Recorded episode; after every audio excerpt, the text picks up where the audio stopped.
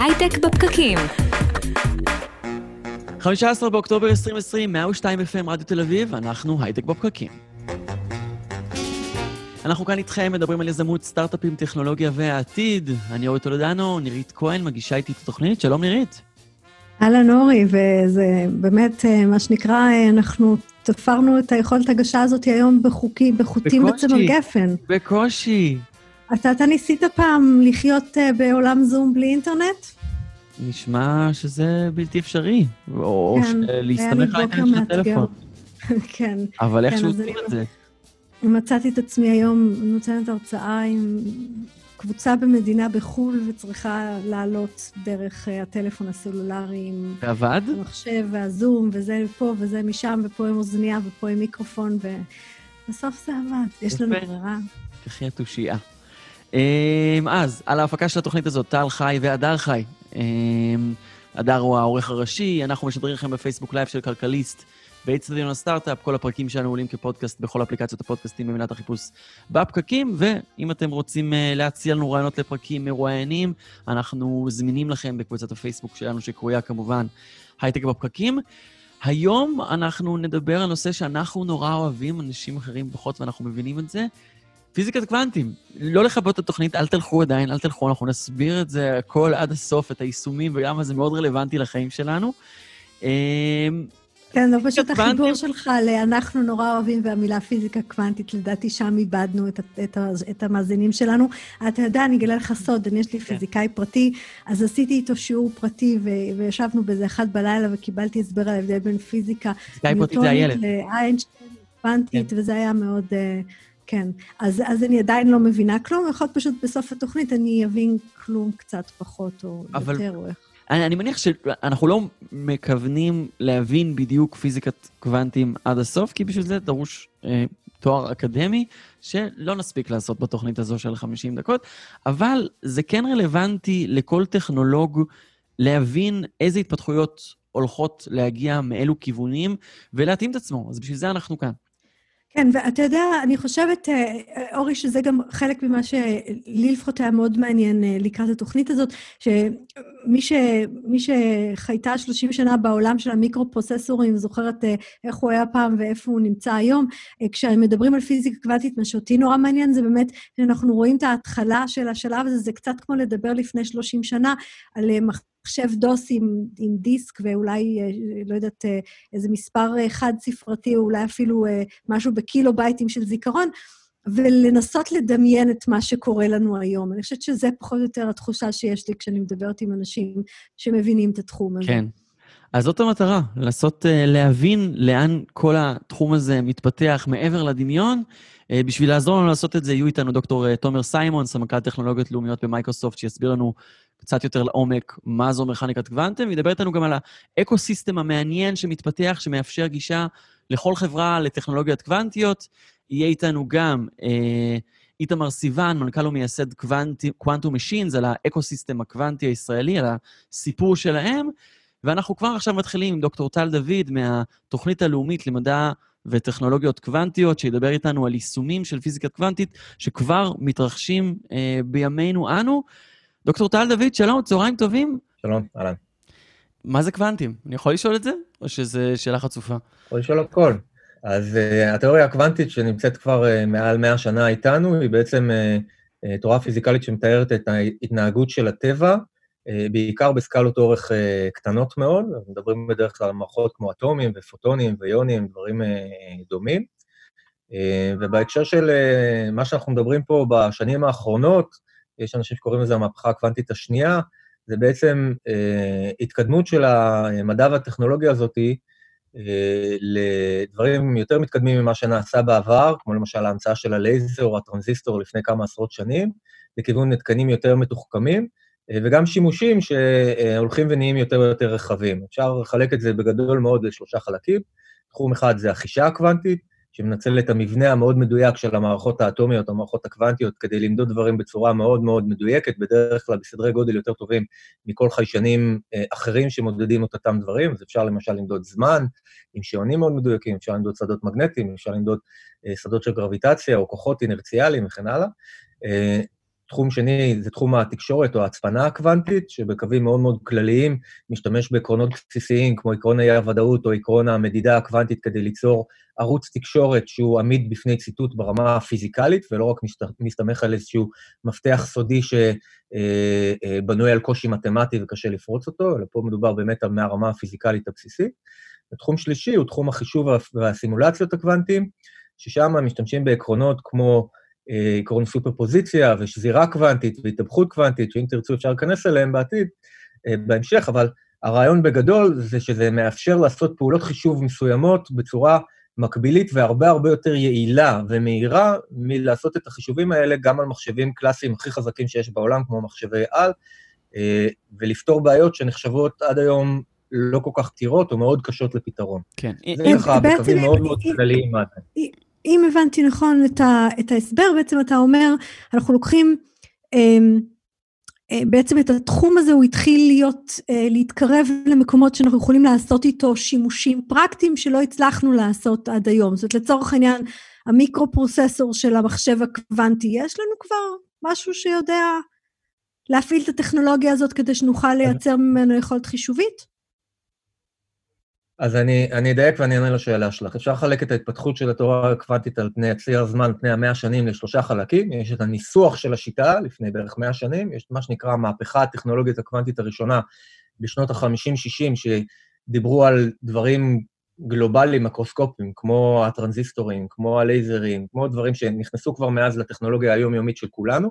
המהפכה הקוונטית השנייה בשנים האחרונות, היא מדברת או על שימוש בתכונות ותופעות מהפיזיקה הקוונטית שהן יותר מתקדמות, ממש לרדת לרמת הקוונט הבודד, לאטומים הבודדים. קוונט, כמו קווינטה, בעצם שדברים הם כן, עם חלוקה ביניהם. יחידת, יחידה כמותית, זה כאילו המשמעות של קוונטים. כן. כן. אה, או לעשות שימושים שבעבר אי אפשר היה לעשות בגלל ההתקדמויות הטכנולוגיות. באשר לחישוב קוונטי ספציפית, אז יש היום כבר מעבדים קוונטיים בעולם, גם בפרויקטים לאומיים, גם בתאגידים מסחריים עסקיים, אבל אנחנו רק בהתחלה, התחלה של הדבר הזה, ויש עוד הרבה דרך שאנחנו נתקדם קדימה. אנחנו על הסף של השלב שבו החישוב הקוונטי כבר התחיל להיות באמת מועיל ופרקטי, ומתחילים לראות את הדוגמאות הראשונות של זה, והקצב התקדמות של התחום הוא, הוא מדהים, הוא אקספוננציאלי. מתחילים כבר לדבר במונחים כמו של חוק מור של המחשבים הרגילים, גם על חוק מור, מעין חוק מור של המחשבים הקוונטיים, וזה הולך ללוות אותנו בחמש, עשר שנים הקרובות בצורה הולכת וגוברת. אז דוקטור דוד, איפה כבר אנחנו רואים יישומים קוונטיים שאפשר להשתמש בהם ו- ומשתמשים בהם באילו מקומות? מהמהפכה האחרונה, ולא נגיד אה, אה, שעונים אטומיים שיותר מיוחסים למהפכות הקדומות יותר. אוקיי, אז שעונים אטומיים יש גם וגם, כן. אה, אבל אם אנחנו, בואו בוא נתמקד רגע בתחום החישוב הסימולציות הקוונטיים. אז ההולי גרל שכולם מדברים עליו, שמחשב קוונטי יוכל לעשות, זה לפרוץ את שיטות ההצפנה, דוגמת RSA, שמצפינות את הקניות שלנו באלי אקספרס, ואת התעבורת מיילים, ואת הביזנס שאנחנו עושים עם הבנקים, וכן הלאה. כל השיטות הצפנה הזאת בעצם זה שיטות להפצה של מפתח הצפנה סודי, שהן מושתתות על פונקציות שקל לפתור אותן בכיוון אחד, כדי לייצר את המפתח בין שני הפרטנרים, וקשה מאוד לפרוץ אותם בכיוון ההפוך. כן.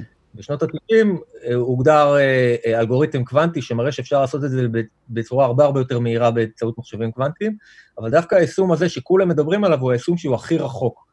היישומים שהם יותר קרובים, שאפשר להשתמש במחשבים יותר קטנים מבחינת הכוח עיבוד שלהם ויותר מסוגלים לעבוד בסביבות רועשות, זה יישומים למשל ממשפחת בעיות אופטימיזציה. אז לוקיד מרטין למשל, חברה ענקית, נכנסה לזה, לתחום המחשוב הקוונטי, כדי לעשות קוד uh, debugging, לחפש באגינג בקוד תוכנה, יש מיליונים של שורות קוד, והם צריכים למצוא את כל הבאגינג כדי שהמטוס לא ייפול מהשמיים. אפשר להראות שזה סוג של בעיית אופטימיזציה. בעיית אופטימיזציה אחרת, למשל, זה תכנון של חומרים, או תכנון של תרופות. היום תהליך של פיתוח של תרופה, בדרך כלל לוקח כעשור ועולה כמיליארד דולר, כמספרי אצבע, וזה אה, בגלל הקושי החישובי, שאפשר להיכנס ללמה זה קורה, אה, הוא מושתת המון על ניסוי וטעייה וסינתזה, דברים שלוקחים המון זמן, אה, ופחות על סימולציות. המחשוב הקוונטי יאפשר למשל לעשות אופטימיזציה של חומרים ושל פיתוח של תרופות בקבועי זמן הרבה הרבה יותר קצרים. דוגמה נוספת, למשל... בעצם אתה אומר שברגע שיש לנו כמויות מאוד מאוד גדולות של מידע, מה שמייצר לנו, לצורך העניין, מרח... יותר קומבינציות אפשריות מכל דבר, בין אם זה פתרונות לתרופה ובין אם זה קוד, אז המחשב הקוונטי או החישוב הקוונטי שהוא במקום להיות אה, אה, טורי ומקבילי, יצליח להתמודד בעצם עם ההיקפים האלה. באופן כללי, כן. אני אתן דוגמה מאוד מאוד בסיסית שאנשים מכירים, נקרא האלגוריתם של גרובר, והוא מדבר על איך אפשר למצוא איזשהו פריט מידע במאגר מידע שהוא לא מסודר. תמיד הדוגמה שנותנים זה, אה, אם אני נותן לך ספר טלפונים, דפי זהב, פעם היה דברים כאלה, ואני נותן לך מספר טלפון אחד, ואני מבקש ממך, תחפשי למי שייך המספר טלפון הזה בתוך הספר טלפונים. זאת אומרת, הפוך מאיך שהספר טלפונים מסודר. אז המחשבים הקלאסיים, או האלגוריתמים הרגילים, בגדול מאוד, מה שהם יעשו, פחות או יותר, זה יעברו אחד-אחד עד שהם ימצאו למי המספר שייך. בגדול. המחשב הקוונטי, הוא ינסה לעשות אה, פעולות על כל הספר טלפונים בבת אחת. ולכן יצליח לעשות את זה, כיוון שאנחנו יכולים את היחידות מידע הבסיסיות, ב, את הביטים, או הביטים הקוונטיים, המחשב הקוונטי, אנחנו יכולים להפעיל אותה, את הפעולות עליהן בצורה מקבילית, כמו שאמר, אז אנחנו יכולים לעשות את הפעולות הרבה יותר מהר, הרבה יותר ביעילות. ואפשר להראות את ההקבלה הזו גם למשל לבעיות של אופטימיזציה, או לבעיות של מיצוי מידע במאגרים גדולים לא מסודרים, מה שנקרא Quantum Machine Learning, וכן הלאה. אז uh, התחלת לדבר על uh, בעיות מורכבות יותר, כמו לדוגמה לפצח את ה-RSA, שברגע שזה יקרה, אז כל הצורה שבה אנחנו מצפינים דברים בכל העולם תיאלץ להשתנות ומאוד מהר. Uh, אבל הדברים הפשוטים יותר, כמו אופטימיזציית קוונטים, שאפשר באמצעות אופטימיזציית קוונטים לעשות מערכת רמזורים הרבה יותר מסודרת, וכמו לוקיד מרטין, ש, שבאמת בחנו את זה במטוסים שלהם. הפעולות הפשוטות יותר דורשות פחות קוונטום ביטס, זו הכוונה. אם נדבר רגע על ההארדוור, אז איפה אנחנו נמצאים היום? אני יודע של-IBM יש uh, מחשב שאפשר לגשת אליו, וגם אתם יכולים לגשת למחשב קוונטים של IBM ולחשב שם דברים. שם יש 20 קיוביטים. איפה, איפה, כמה קיוביטים צריך ואיפה אנחנו עומדים היום? אוקיי, okay, אז שאלת כמה דברים, אני אנסה לענות. קודם כל, מבחינת הדוגמה שנתת על הבעיות של אה, תחבורה חכמה, אז הייתה הדגמה לפני בערך שנה וחצי של Volkswagen עם חברה קנדית בשם D-Wave, שיש לה סימולטור קוונטי שפותר בעיות אופטימיזציה, והם הראו שהם יכולים לנהל את הרמזורים בעיר כדי להפחית את כמות הפקקים, דבר שיש לו ערך כלכלי מאוד משמעותי, בשמונה סדרי גודל ביחס לאלגוריתמים שאנשים היום משתמשים בהם מבחינת זמני החישוב. אז זה ה impact ש... שאפשר להשיג. מבחינת מה שקורה היום בעולם, אז המחשבים הקוונטיים שקיימים היום בעולם הם ספורים, יש למשל בגוגל, ב-IBM, מייקרוסופט התחלה, ב Honeywell התחלה, בחברות אחרות. בדרך כלל זה מספר עשרות קיוביטים בודדים, אבל מספר קיוביטים זה גם לא כל האמת כולה, כי מעבר לכמות הקיוביטים, צריך גם לראות מה זמן הקוהרנטיות, או כמה, זה, כמה פעולות חישוב אפשר לעשות על הקיוביטים האלה לפני שהמחשב מתקלקל או נהיה רועש מדי. כן. ובנוסף, יש עניין של האם המחשב מסוגל לבצע תיקון של השגיאות של עצמו. כמו שבמחשבים קלאסיים קורה, אנחנו פשוט לא, לא יודעים את זה, כי זה כבר קורה במתחת, מאחורי הקלעים, מחשבים רגילים גם ככה. תיקון שגיאות קוונטי זה דבר שדורש עוד יותר קיוביטים. למשל, ביישום אה, פיצוח הצפנים צריך כמות קיוביטים די גדולה, וה scale-up הזה זה הבעיה העיקרית שהטכנולוגיה היום אה, מתמודדת איתה. ביישומים של האופטימיזציה, אפשר עדיין להגיע לתוצאות גם עם כמות קיוביטים קטנים וגם עם רעשים יחסית גדולים, שזה המצב שאנחנו נמצאים בו אה, היום. למחשב הקוונטי של IBM, יש להם תוכנית שהיא חינמית, שאפשר עד אה, בערך 15-16 קיוביט, נדמה לי, לגשת אליה חינמי. יש לה תוכנית שכבר אתה יכול לשלם ולהגיע מ-20 קיוביט בכל מיני ארכיטקטורה ועד 65 קיוביט, זו ההכרזה האחרונה שלהם מלפני שבועיים בערך, וזה הולך ומשתפר אה, עם הזמן. גם חברות אחרות לאט לאט פותחות את השירותים שלהם בענן, והפתיחה הזאת של שירותים בענן היא אה, דבר מדהים, בגלל שהיא מנגיש את הטכנולוגיה הזאת להמון יוזרים. אתה לא כן. צריך להיות IBM כדי להתחבר למחשב הקוונטי, אני רק רוצה להוסיף עוד, עוד פרט אחד, שהמודל של IBM, אה, של, סליחה, של מיקרוסופט, שתומר ידבר אה, אחריי עליו, הוא שמלבד הפרטנרים הגדולים האלה, כמו Microsoft ו Google ו-IBM, הם גם עושים partnerships עם חברות נוספות, כמו Honeywell, IonQ, QCI ואחרים, ובעצם זה יוצר מצב שבו נוצר מין סופרמרקט של פרוביידרים של quantum computing בענן, ואז גם פרוביידרים קטנים יכולים לפרוץ ולתת את השירותים שלהם דרך הפלטפורמות הגדולות האלה של הענן, כמו Azure, או הפלטפורמה של אמזון, שגם עכשיו נכנסים לאט-לאט לתחום וכן הלאה. אני יכול להבין שמבחינה מסחרית, אם אני רוצה לחשב איזשהו, להשתמש באופטימיזציית קוונטים בשביל לחשב איזשהו משהו שאני צריך, אני יכול לגשת לאחד מהפרוביידרים ולעשות את זה. אבל כשאנחנו מדברים על שימושים יותר ביטחוניים, כמו לדוגמה הצפנה קוונטית, ולסין כבר יש לוויין אה, קוונטי, אה, שם אני מניח שלא, אני לא אוכל לגשת לאותו provider, ופה יש איזשהו מרוץ חימוש בין, בין המדינות. אז... אז מה באמת ישראל מעניינת. עושה בנושא הזה? כן. זו שאלה מעניינת. אז תכף נדבר על מה ישראל עושה בעניין הזה, אז זו באמת שאלה שהיא מעניינת.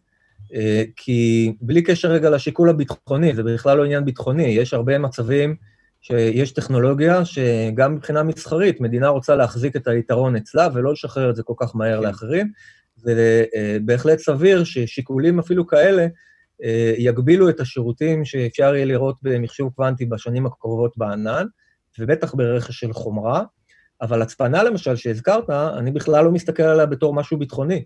כשאני היום עושה טרנזקציה וקונה את הפיצה שלי מדומינוז אה, דרך האפליקציה, זה מוצפן. כשאני משרת, אה, כשאני משוחח בוואטסאפ, זה מוצפן ברמה מסוימת, כן? אה, אז השימושים של עולם ההצפנה הם יכולים להיות אזרחיים לחלוטין.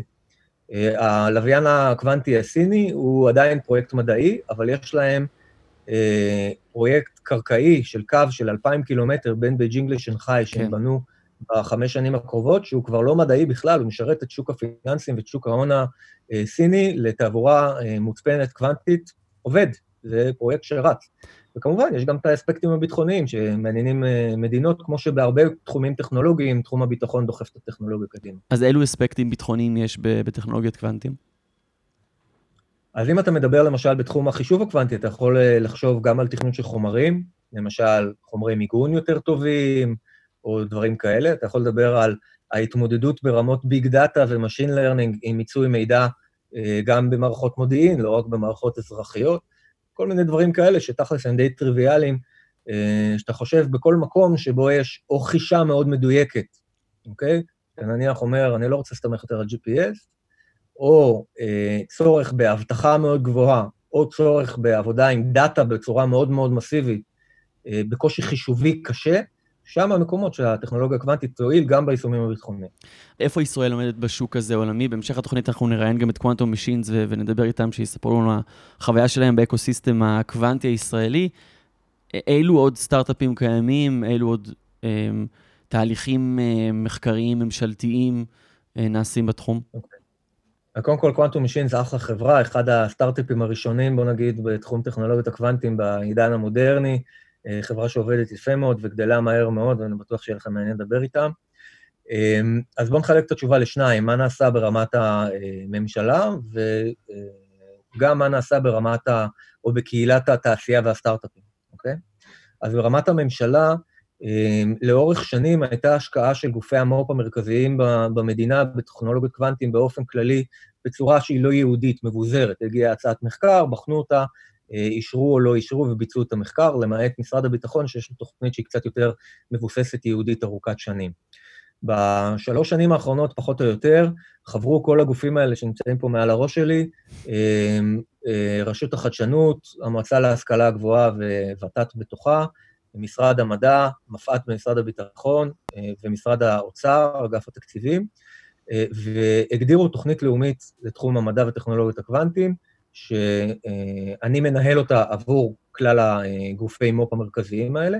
התוכנית הזאת זיהתה בקווים מאוד כלליים שהפער המרכזי של ישראל היא לא באיכות של האנשים שעוסקים בקוונטים בארץ, יש לנו אנשים מעולים גם באקדמיה וגם בתעשייה, אלא בכמות. יש לנו מעט אנשים באופן יחסי שפועלים, והאתגר המרכזי זה אתגר ההון האנושי, להגדיל את הקהילה, לדחוף אותה קדימה ולשמור על המצוינות גם במדע וגם בטכנולוגיה, לכן אנחנו דוחפים גם פעילויות של מחקר אקדמי, גם פעילויות של פרויקטים יישומיים, גם אה, פתיחה של עשרות משרות אקדמיות בתחום, גם מלגות לדוקטורנטים, גם הכשרה, גם בתוך האקדמיה וגם של אנשי תעשייה, גם אה, קישור לתעש... לשיתוף פעולה בינלאומי וכן הלאה, וגם יש לנו מספר תחומי מיקוד, כמו למשל בתחום המחשוב הקוונטי, שבו אנחנו אפיינו שיש אה, קהילה מאוד מאוד קטנה, טובה מאוד, אה, כולל שמות מובילים עולמיים במקרים מסוימים, אבל קטנה מאוד, ושם אנחנו ניתן ספיישל פוקוס כדי לגדל את הדבר הזה קדימה.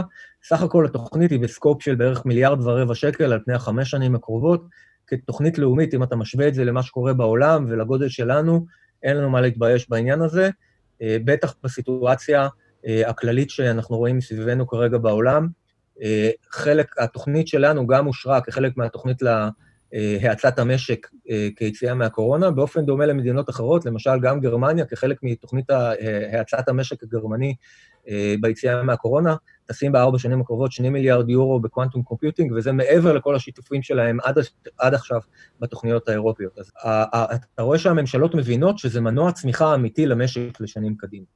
עכשיו, לגבי התעשייה ששאלת קודם, כשאנחנו גיבשנו את התוכנית הלאומית רק לפני שנתיים, שלוש, והסתכלנו סביב מי זה התעשייה בישראל שעובדת, אז כמעט ולא ראינו. היו שלוש, ארבע, חמש תעשיות, בעיקר... אני מודה שזה מה שעלה לי בראש, שאמרת, התוכנית הלאומית תאיץ את המשק, ואני שאלתי את עצמי כמה יש לנו בחוץ בדיוק. גורמים שיודעים לצרוך אז, אז את התקציב ספרנו, הזה.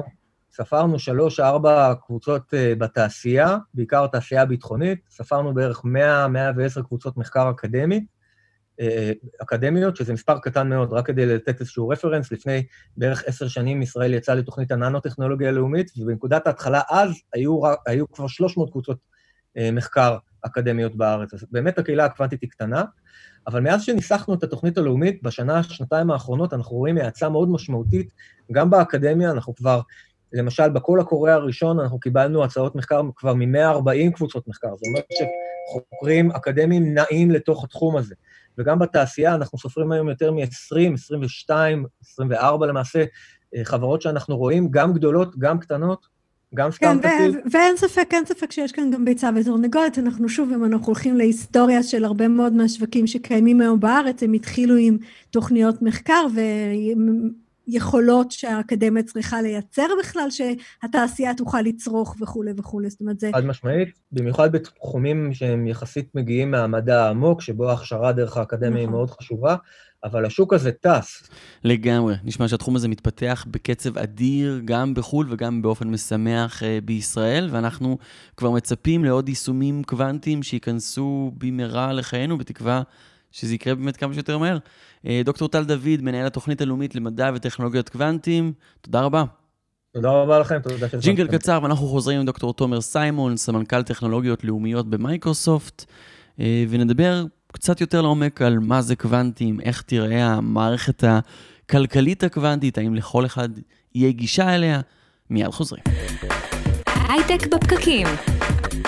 הייטק בפקקים 102 FM רדיו תל אביב, חזרנו, אם אתם רוצים לשמוע את כל התכנים שלנו, אנחנו מחכים לכם בכל אפליקציות הפודקאסטים, פשוט הקישו בפקקים, אם אתם אוהבים אתם מוזמנים גם uh, ללחוץ עקוב, אנחנו מחכים לכם שם. ממשיכים לדבר על קוונטים uh, עם דוקטור תומר סיימון, סמנכ"ל טכנולוגיות לאומיות במייקרוסופט. תומר, שלום. היי, שלום, שמח להיות פה. אני מניח שהרבה אנשים יראו את הכותרת של התוכנית הזאת, יראו את המילה קוונטים ויגידו, אוי, איזה לא, מפחיד אותי הדבר הזה, מה זה קוונטים? זה מין, אה, ברגע שמדברים על קוונטים אני מרגיש אה, טיפש ולא מבין, אה, וזה מרגיש עתידני לי ואני מרגיש זקן. ננסה להסביר את זה רגע.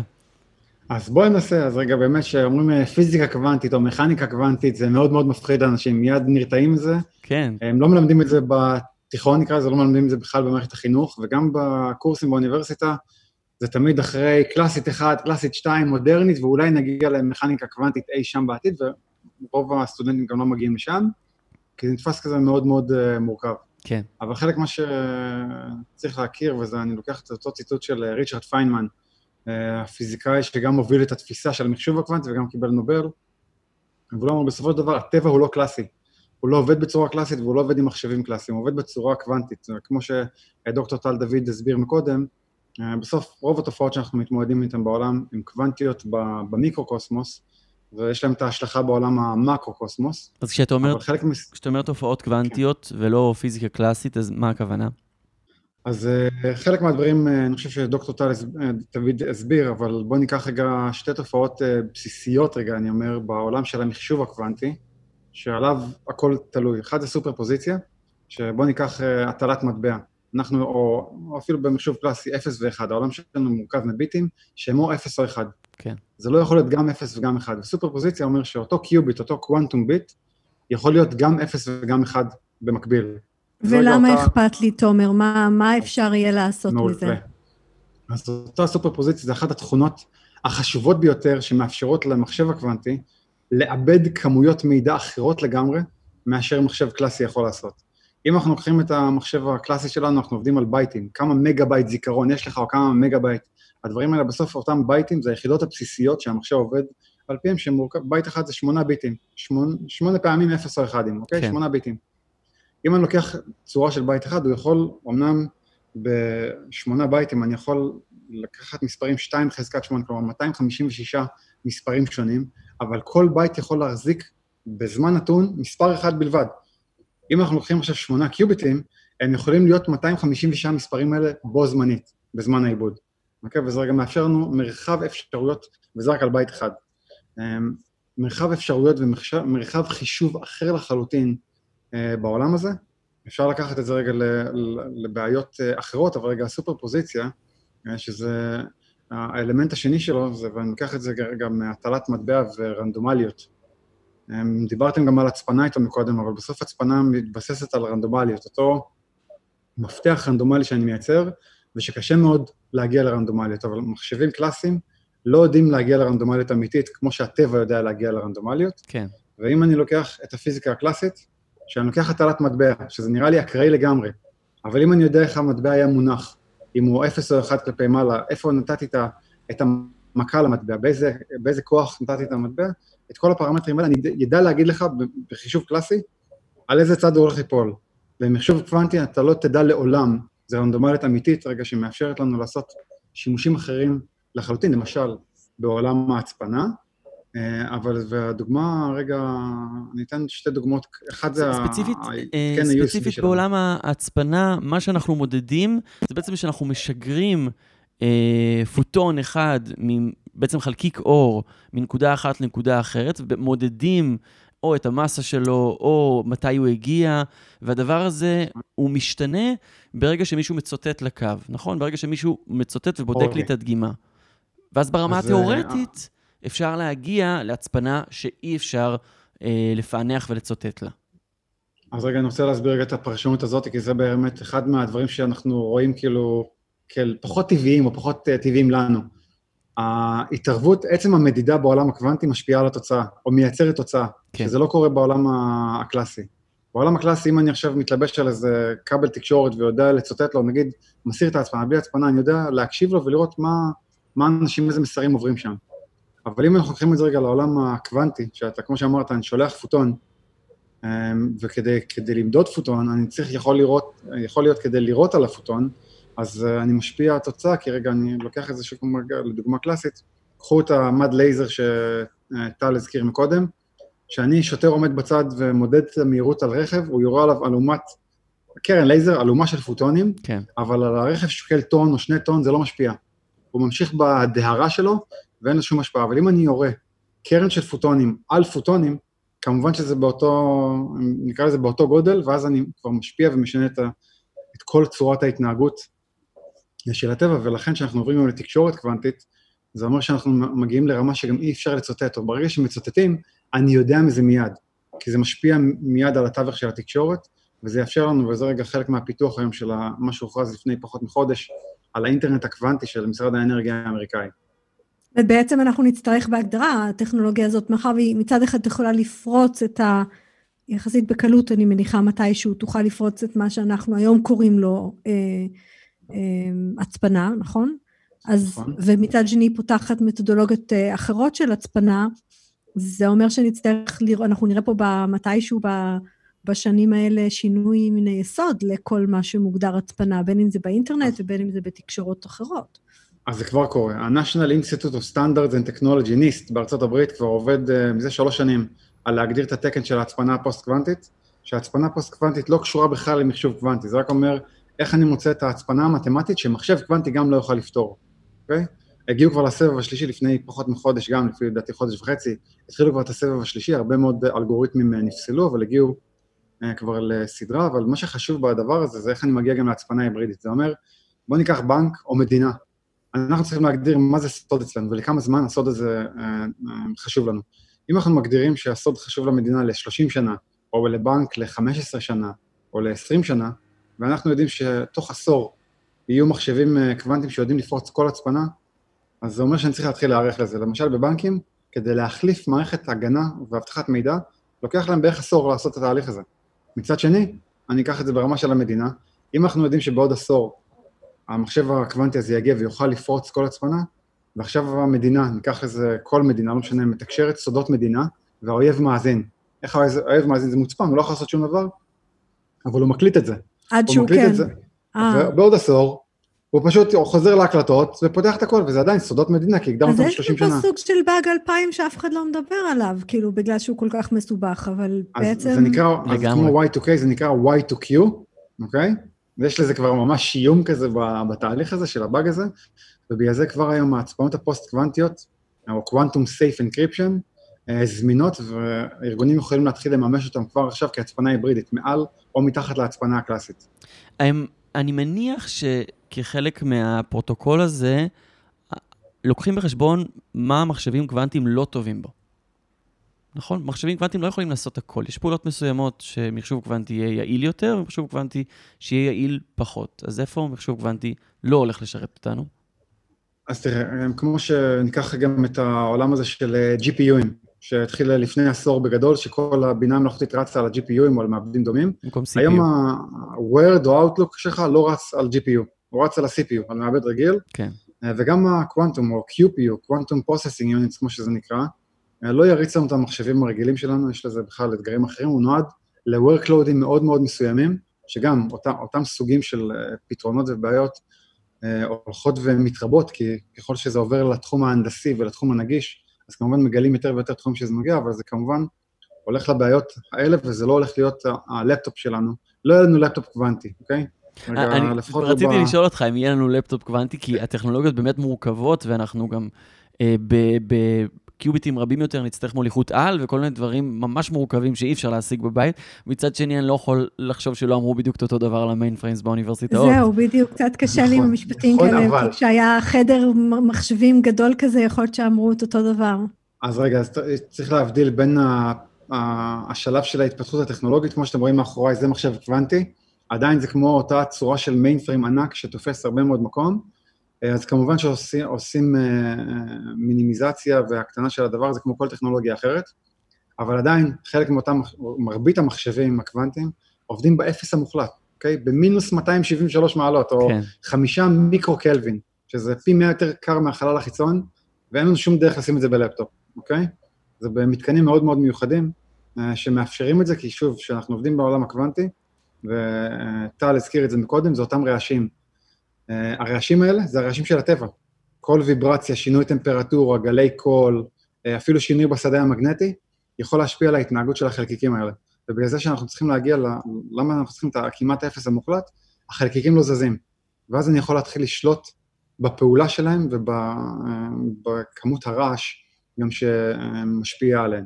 וזה רגע חלק מהאתגרים ההנדסיים שיש. איך, מה שתמיד סקרן אותי לגבי מחשוב קוונטי, זה איך נראה ה output הקוונטי, איך התוצאה שמחשב קוונטי מראה לי נראית. כי אם זה לא בין 0 ו-1, אלא שיש פה סופר פוזיציה, שזה גם 0 וגם 1, איך זה, איך זה נראה? צריך, צריך להבדיל בין, אה, רגע, מה שנקרא computational state, שזה 0 או 1, בסוף המחשב הקוונטי ייתן לך תוצאה של ב-0 או 1, אוקיי רגע? כן. כי זה בסוף המדידה אה, אה, מקריסה, מה שזה ב- נקרא לזה ממש collapse באנגלית, מקריסה את אותו קיוביט ואומרת לך רגע תוצאה, אם אתה מודד, הוא אמנם מחזיק את כל האופציות, אבל באמצע המדידה הוא חייב לקרוס לך או ל-0 או ל-1. זו הדרך היחידה שזה יכול לעבוד, ובסוף רגע זה גם התוצאה שאתה מקבל. התוצאה היא תוצאה שיכולה להיות, אה, נגיד יש לך בוא, בעיות של חיזוי אוויר, חיזוי מזג אוויר. יש לנו היום, זה מאות ואלפי פרמטרים משפיעים על מזג אוויר, שזה גם מורכב מרשת של חיישנים אה, גלובלית, ואחד מה, מהפרמטרים האלה, למשל, הוא מעבר חום דרך האטמוספירה. איך הקרן שמש הזאת חודרת את כל האטמוספירה ומגיעה לקרקע ואיך היא מפזרת את החום.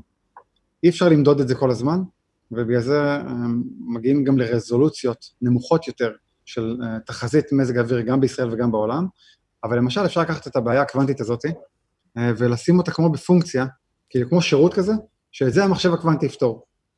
ואז אני, במקום להריץ את זה פעם ב-12 שעות, אני יכול להריץ את זה אפילו פעם בדקה. כן. בדיוק מאוד מאוד גבוה, ואז לשפר למשל את תחזיות המזג האוויר בצורה דרמטית לכל האלמנטים. אז, אז תומר, אם אנחנו מסתכלים באמת על השנים הקרובות, אני אפילו לא יודעת להגיד, אתה יודע, אם זה חמש או עשר, אבל, אבל אם אנחנו מסתכלים על השנים הקרובות, איפה אתה רואה את ההשפעות הכי משמעותיות שיהיו, שיהיו לנו על החיים של התהליך הזה, של ההתפתחות הזאת?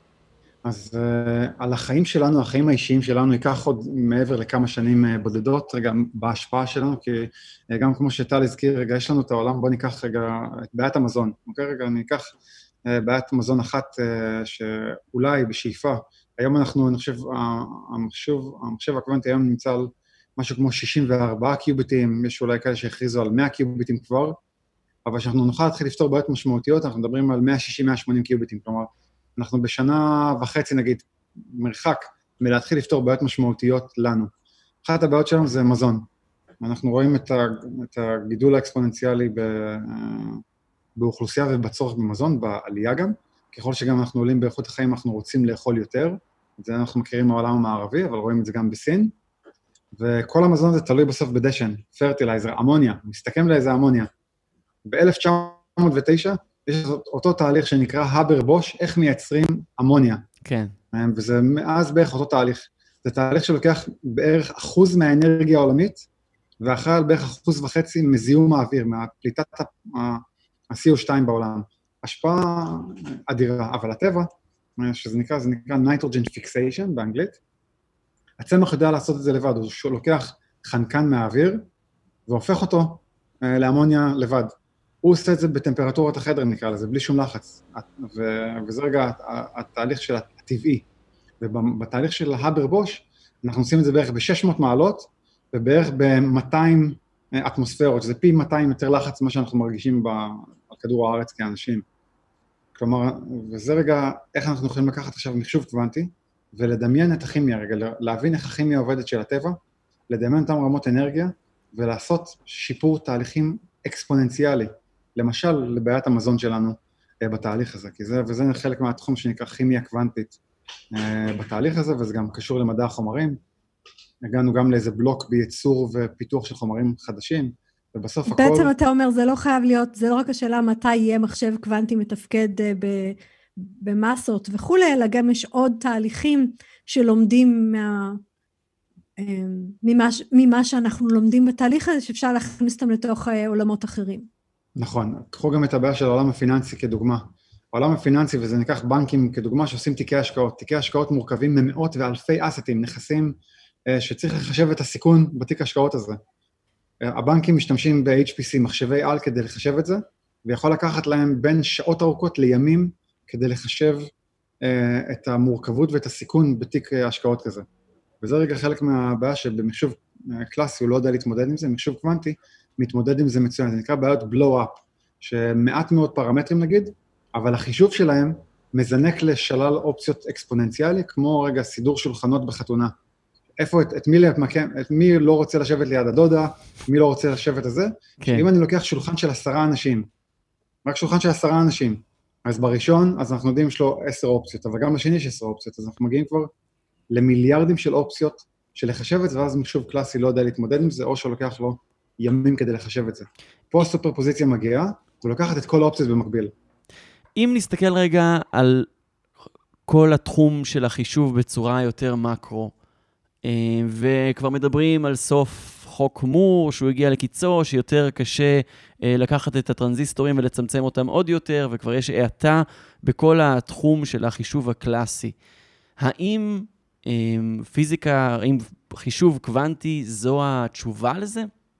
אז uh, חוק מור באמת, uh, נקרא לזה מדשדש כבר עשור, ואנחנו רואים גם את מה שקורה, את מלחמות השבבים, אבל זה באמת שיחה אחרת, אבל כן, חלק מהתהליך הזה, הגענו למיצוי uh, בעולם הסיליקון ומחפשים את החומרים הבאים, את צורת החומר הבא. אז יש על גרפן, יש כל מיני חומרים שמפתחים אותם, כמו שהתפתח גם ה-GPU במקביל, אבל כן, הקוונטום לא הולך להחליף את המחשוב הקלאסי, את ה-CPUים הרגילים, אנחנו נצטרך למצוא לזה פתרונות אחרים, כנראה עם חומרים אחרים, אבל כן הוא יאפשר לנו לפתור בעיות, כמו הבעיות האלה של, של בעיות שהאנושות לא הצליחה להתמודד איתן מעולם ולעולם, זה ככל, במתמטיקה או במדעי המחשב זה נקרא NP Problems, אה, שפשוט בעיות שאין לנו דרך להתמודד עם מחשב קלאסי, ולא משנה איזה גודל הוא יהיה. זה מה שנקרא בזמן גיאולוגי.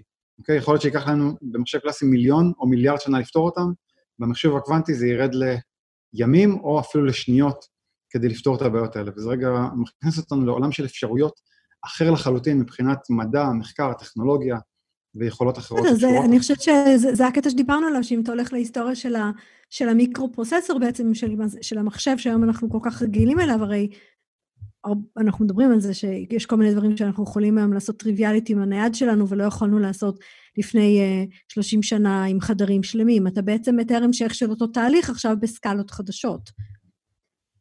אמ, זה די במקביל, כי עכשיו אם עכשיו אה, ניקח את הגרפן כחומר הבא יכולת של המעבדים, במקום סיליקון לעבור לגרפן, אמ, שמאפשר לנו דברים אחרים, אז זה יכול להיות אותו S-curve שימשיך את ה-CPU. המחשוב הקוונטי זה בכלל תפיסה אחרת של מחשוב, שדרך אגב, אם אנחנו מסתכלים היסטורית בכלל, המחשוב הקלאסי הוא חלק מהמחשוב הקוונטי ולא הפוך. אמ, רגע, הקלאסי הוא subset של המחשוב הקוונטי, זו תפיסת על אמ, מרחיבה של עולם המחשוב, שהצלחנו עכשיו להעביר את זה לשלב ההנדסה. למה, למה אתה אומר את זה? כי בסוף המחשוב הקוונטי, רגע, בתפיסה שלו, של הפיזיקה הקוונטית, של איך הטבע עובד ואיך הטבע מחשב, זה שלל אפשרויות ש-0 ו-1 מהם, הביט, אותו 0 ו-1, זה רק מימוש אחד ממנו, שאם אתה לוקח את אותו קיוביט, אתה מבין שיש לך מרחב אפשרויות רחב מאוד, ששוב, ה-0 וה-1 הוא רק 1 חלקי הרבה מאוד מהאפשרות שאפשר לחשב באמת דרך מחשוב קוונטי. דוקטור תומר סיימון, סמנכ"ל טכנולוגיות לאומיות במייקרוסופט, אה, השארת אותנו פעורי פה ומחכים אה, להתפתחויות הקוונטיות אה, בימינו. משהו שלא דיברנו עליו ואנחנו הולכים לדבר עליו בהמשך, זה על פיתוח, על תכנות קוונטי. איך עושים את זה, ועל זה נדבר באייטם, באייטם הבא עם Quantum Machines. ג'ינגל וחוזרים. הייטק בפקקים. הייטק בפקקים חזרנו, ואנחנו עם אה, סטארט-אפ בפקקים, בשיתוף פועלים הייטק, שעושים פגישות אישיות עם לקוחות ומנסים לסייע לסטארט-אפים בכל שלב, על פי מה שרלוונטי לאותו סטארט-אפ, חיבור לאקסלרטורים, קרנות הון סיכון. היום אנחנו עם דוקטור איתמר סיוון, מנכ"ל ומייסד הסטארט-אפ Quantum Machines. איתמר, שלום, צהריים טובים. שלום, שלום. תספר לנו מה Quantum Machines עושים. Quantum Machines מפתחים מערכות שליטה והפעלה למחשבים קוונטיים. מה זה אומר? עכשיו הכל ברור, כן. ועוד, ובעשר מילים? האם זה ה-Windows, האם זה התכנות, ה software שצריך? אז, אה, אז כמו שאני תמיד אומר, אה, אם אנחנו מנסים לעשות השוואה ככה אחד לאחד בין מחשבים קוונטיים למחשבים קלאסיים, אז תמיד ההשוואה, ההשוואה הזאת היא, היא, היא נורא מוגבלת והיא נשברת נורא מהר. אמ, אני יכול להגיד באופן כללי שבאמת מעבדים קוונטיים יש בהם הבטחה לכוח חישובי אדיר, כן? כוח חישובי שאנחנו לעולם, לעולם לא נוכל להשיג עם מחשבים קלאסיים, לא משנה כמה, אגב, מחשבים קלאסיים אה, אה, יתפתחו, אם הם ימשיכו להתפתח אה, משמעותית עוד.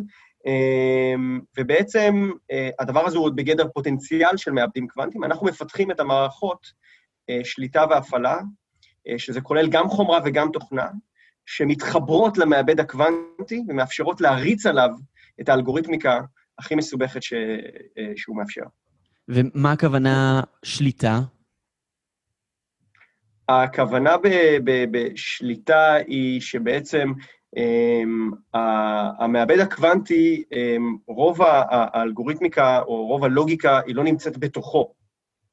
על מנת להריץ עליו אלגוריתם, אנחנו צריכים uh, לשלוח אליו uh, פולסים אלקטרומגנטיים, mm-hmm. והפולסים האלקטרומגנטיים האלה, כשאנחנו שולחים אותם אל המעבד הקוונטי, אז ככה אנחנו בעצם הלכה למעשה מריצים את האלגוריתם, uh, ולתהליך הזה של שליחה של פולסים למעבד קוונטי, uh, אנחנו uh, נוהגים לקרוא control, uh, שליטה. אוקיי. Okay. Uh, אני יודע שלא הבנתי לחלוטין, אני בטוח שחלק ממאזיננו גם, אבל אני יודע גם שאם אני אשאל שאלה נוספת, אז לגמרי אני לא אבין. אז... אני חושבת, אה, אני חושבת, אורי, אה, זה, מנסה לדמות את זה, ועשינו את זה פה היום במהלך התוכנית, בעצם לעולם של המיקרופרוססורים, כן. שפשוט התפתחנו לו על הציר. מה שאתה בעצם אומר זה, מאחר והקופסה הארוזה עם כל הלוח האם וכל המערכות שמתנהלות בפנים כאילו לא קיימת, אז בעצם התחילו לספק לנו רכיבים קוונטיים, אבל אין לנו באמת את כל המערכת הרגילה שאנחנו מכירים, של Windows ו- ומעבד שיודע לדבר עם uh, זיכרון וכולי, ואתם נכנסים פה באמצע ומתווכים עבור מי שצריך לעשות שימוש ב- um, ב- ב- ביכולות החדשות האלה בעצם. אפשר, אפשר להגיד את זה כך, כן, בעצם כל, ה, כל ה stack של, ה, של המחשבים הקוונטיים היום נרקם למול עינינו, כן, צצות בעצם חברות שכל אחת בעצם אה, משתלטת על, layer אחר ב stack של המחשב הקוונטי. אחד ההבדלים הכי משמעותיים בין אה, מחשבים קוונטיים למחשבים קלאסיים, זה שבמחשב אה, קלאסי זה הגיוני לעשות הפרדה בין שתי שכבות, שזה באמת המעבד, אם תרצי, ה micro-processor, והתוכנה מעליו, אוקיי? במחשב קוונטי יש בעצם שלוש שכבות עיקריות, שזה המעבד הקוונטי, מעליו יש עוד מעבד, micro-processor קלאסי, אוקיי? ומעליו יש את התוכנה. אנחנו בעצם, תחום ההתמחות שלנו זה המעבד הקלאסי שנמצא באמצע, כלומר, אנחנו מייצרים micro-processor אה, אה, אה, אה, אה, לכל דבר ועניין, אבל קלאסי, אה, ואת אה, שכבות התוכנה ש, ש, שמעליו. ואיתמר, מה, אתם התחלתם כשלושה דוקטורנטים במכון ויצמן, נכון? מה גרם לכם כן. להרגיש אוקיי, הדבר הזה יכול לעזוב את תחומי המעבדה, יש פה פוטנציאל רווחיות אמיתי. הרי רוב, עד, עד כה רוב הדוקטורנטים שהיו במצב שלכם נשארו באקדמיה. אתם לא עשיתם את זה, למה? אז, אמ, אז יש, פה כמה, יש פה שתי זוויות עיקריות, כן? כלומר, א', הזווית האישית שלנו, אמ, והזווית השנייה היא הזווית של התעשייה הזאת. אמ, אז, אז בעצם מהזווית של, של התעשייה, אם תרצה, אז בעצם quantum computing כתחום עבר transition אמ, אדיר אה, ודרמטי בעשר שנים האחרונות, בעצם אה, כתחום שעובר מלהיות תחום אקדמי נטו לתחום ש, ש, ש, שנהיה תעשייתי. כן? כן? אם לפני עשר שנים המובילים בתחום היו אה, אך ורק האוניברסיטאות, כן? אז היום המובילים בתחום זה חברות, כן? אם זה חברות אה, סטארט-אפ אה, אה, שכבר גייסו הרבה מאוד כספים, או כמובן כל ענקיות ה compute העולמיות, אמזון, גוגל, אינטל, מייקרוסופט וכן הלאה. זה transition שקרה בתחום. מעבר ל transition שאנחנו עברנו, כן? כן? אנחנו לפני עשר שנים, היית שואל את הפיזיקאי הממוצע, הוא היה אומר לך, quantum computing not in a million years, כן? לא, not gonna happen, לא, אין דבר, לא יהיה כזה. כן. היום אם אתה שואל את הפיזיקאי הממוצע, הוא אומר, וואלה, דווקא יש סיכוי טוב שזה יקרה, ש, אה, שאנחנו מעבר, ל, מעבר לפינה, שזה מעבר לפינה. אז זה, התחום עבר את הטרנזישן הזה. אמ, עכשיו, מהזווית היותר אישית, באמת, אמ, אז אנחנו כאמור של, שלושה פאונדרים, אז uh, כל אחד מאיתנו יש לו קצת את, את הזווית שלו, אבל uh, שניים מאיתנו, יונתן ואני, אנחנו בעצם ניהלנו, הקמנו וניהלנו את התוכנית יזמות של מכון ויצמן uh, במשך כמה שנים, ובעצם בסוף, ה, בסוף התהליך הזה, ככה ברמה האישית, ידענו שאנחנו רוצים להתחיל סטארט-אפ, ו- וכשאנחנו מחפשים רעיונות מכל מיני תחומים הזויים שאנחנו לא מבינים בהם כלום, פתאום ככה שפשפנו את העיניים ושמנו לב ששנייה, אולי התחום הזה שלנו, שאנחנו עוסקים בו כבר איזה עשר שנים, בעצמו הפך להיות לתחום מסחרי, ו- וזה התחום שאנחנו עכשיו צריכים להקים בו סטארט-אפ. כן, וזה לא, אה, לא תחום שהוא נורא מורכב, ברמ... דרוש פיתוח ומחקר משמעותי, ו- והייתי מצפה שהתפתחויות ייקחו הרבה זמן. זה לא דורש מכם להגיע למשקיעים ולהגיד, אוקיי, ייקח לא מעט זמן עד שנגיע עם uh, רווחים? אז א', זה תחום מאוד מורכב. אה, כן. זה לבנות מחשבים קוונטיים, אה, זה, זה, לפי דעתי, זה, זה אולי האתגר הכי גדול שאנחנו מתמודדים איתו עכשיו כ, כאנושות, כלומר, אתגר טכנולוגי.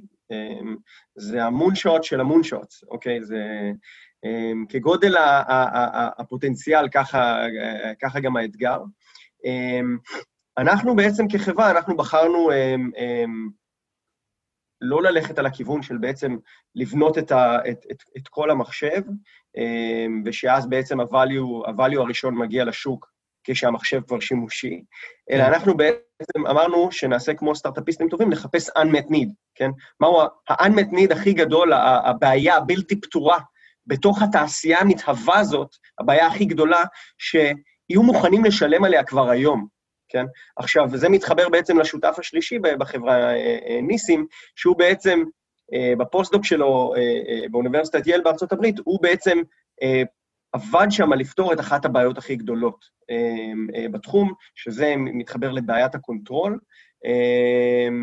ו, ולכן אנחנו נכנסנו לתחום שאולי הוא באמת איזשהו moonshot, כן? כן. אבל נכנסנו כשאנחנו פותרים בעיה אמיתית וקיימת, ולכן אנחנו... צריכים להגיע לרווחים? כן, בהחלט. אפילו משמעותיים בשביל חברת סטארט-אפ, כן. מדהים. כי, כי הייתי מצפה שזה ייקח כמה שנים, ואתם קיימים, תוך כמה זמן כבר הצלחתם להגיע ללקוח משלם ראשון?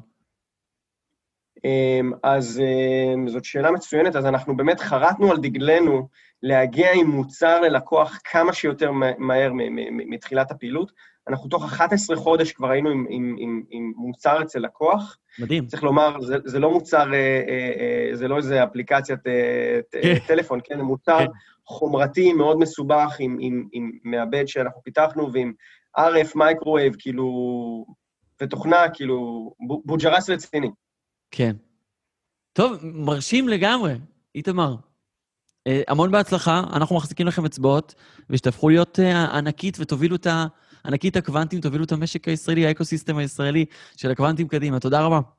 אמן.